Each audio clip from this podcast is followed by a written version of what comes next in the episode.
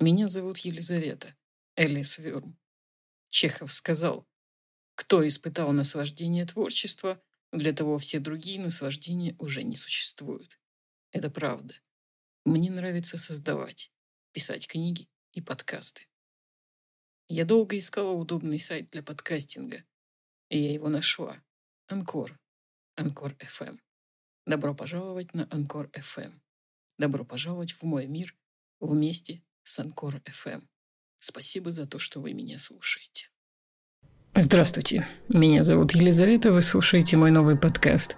Мой четвертый литературный подкаст, который я хочу посвятить книге каждый раз, когда мы влюбляемся. Продолжение второй главы. Почему ты приобрел это шале? Чтобы быть с тобой. Лено открыл вино Андоры, красное сухое. Я вновь, как когда-то погряз в работе, он поставил перед ней бокал бургундия, налил вина – Сегодня умерла моя пациентка, еще молодая женщина. Так бывает. Он не договорил, закурил жетан из Аргентины с аргентинским акцизом. Запахло алжирским табаком.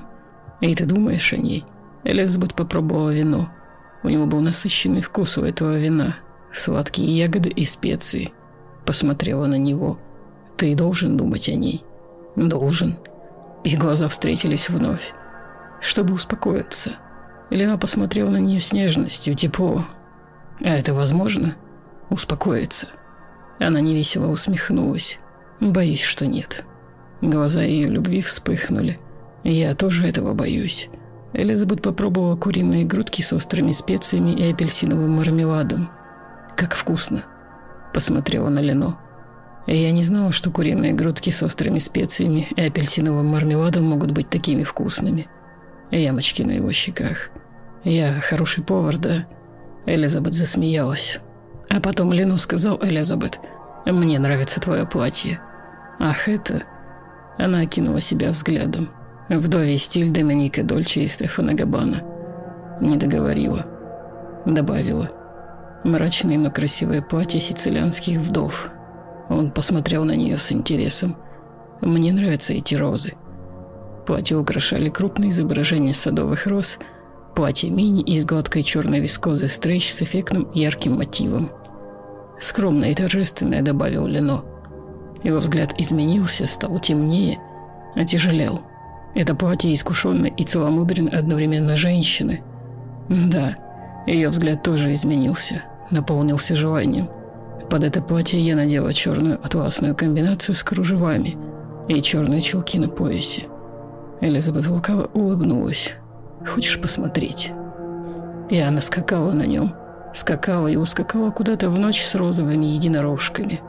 Элизабет очнулась под утро, Лено спал рядом. Захотелось пить. Спальня была прекрасна, дерево и камень. Большая кровать, камин, пара кресел, комод. Она встала, подошла к панорамному окну. Посмотрела на жандарм. На скалу черный жандарм. Зубастая скала заворожила ее – Элизабет вспомнила. «Сходи со мной туда завтра. К черному жандарму. К нему. Почему ты хочешь туда сходить? Там мой ребенок, Элизабет». Она попила своей любимой минеральной воды перье. Села в кресло у окна. Музыка рядом с ней. Энмеш. Вспомнила. Там мой ребенок, Элизабет. Закурила сигарилу. Жандарм скалил зубы. Скала виднелась и отсюда. «Да», — подумала она, — «красивый пейзаж не обязательно должен быть великодушен к человеку». Элизабет думала, в 15 лет я встретила очаровательного молодого человека с сияющими глазами и обаятельной улыбкой, а в 35 лет – Минотавра, как он плакал, рассказывая ей о своей дочери, которая умирала каждый день своей жизни. Плакал, говоря «не жизнеспособный ребенок», «не жизнеспособный брак». Элизабет подумала – ты стал другим, и я стала другой. Ты женился, и я вышла замуж, но не судьба. Он приехал к ней утром. Бородатый мужчина, одетый в черное. Судьба. Она вернулась в постель, легла рядом с Лено, осторожно, боясь разбудить его. Элизабет вспомнила, как сказала Жанну, «Я хотела быть человеком. В жизни без любви перестаешь быть человеком». И он спросил ее, Почему перестаешь? Что с тобой происходит? Одиночество, вот что с тобой происходит. И в этом одиночестве человеческие трагедии начинают казаться крысиной вознёй. Куда ты ходила? Пописать. Он засмеялся, а потом... Пока ты спишь рядом, и я сплю. Ты встала, и я проснулся. А ты не просыпайся, мальчик мой. Я никуда не денусь. Элизабет лукаво улыбнулась. А вдруг денешься? Лена посмотрела на нее. Исчезнешь, как у Ромена. Ты помнишь, в Ольдемосе те две оливы ветви которых так тесно переплелись, что различить их стало невозможно. Нас разрубили топором. Его глаза загорелись лаской и нежностью. Ты такая хорошенькая и живая, малышка моя. И я не могу без тебя жить. Как искренне он сказал ей это. Самый трогательный из ее любовников. Самый драгоценный. Элизабет вдруг поняла, о чем поет Хулио Иглесиас, когда поет Када Диамас. Я могу, я могу без тебя жить, но не хочу. Вечная мужская трагедия, подумала она. Могу, но не хочу. О чем ты думаешь, Элизабет? Лена ласково прикоснулся к ее щеке. Ты знал, что Жан любит Мэри как женщину? Знал. И я всегда это знал. Он привстал, взял с прикроватной тумбы хюмидор, продолговатую коробку из сигамора. И тебе не больно? Лена удивился.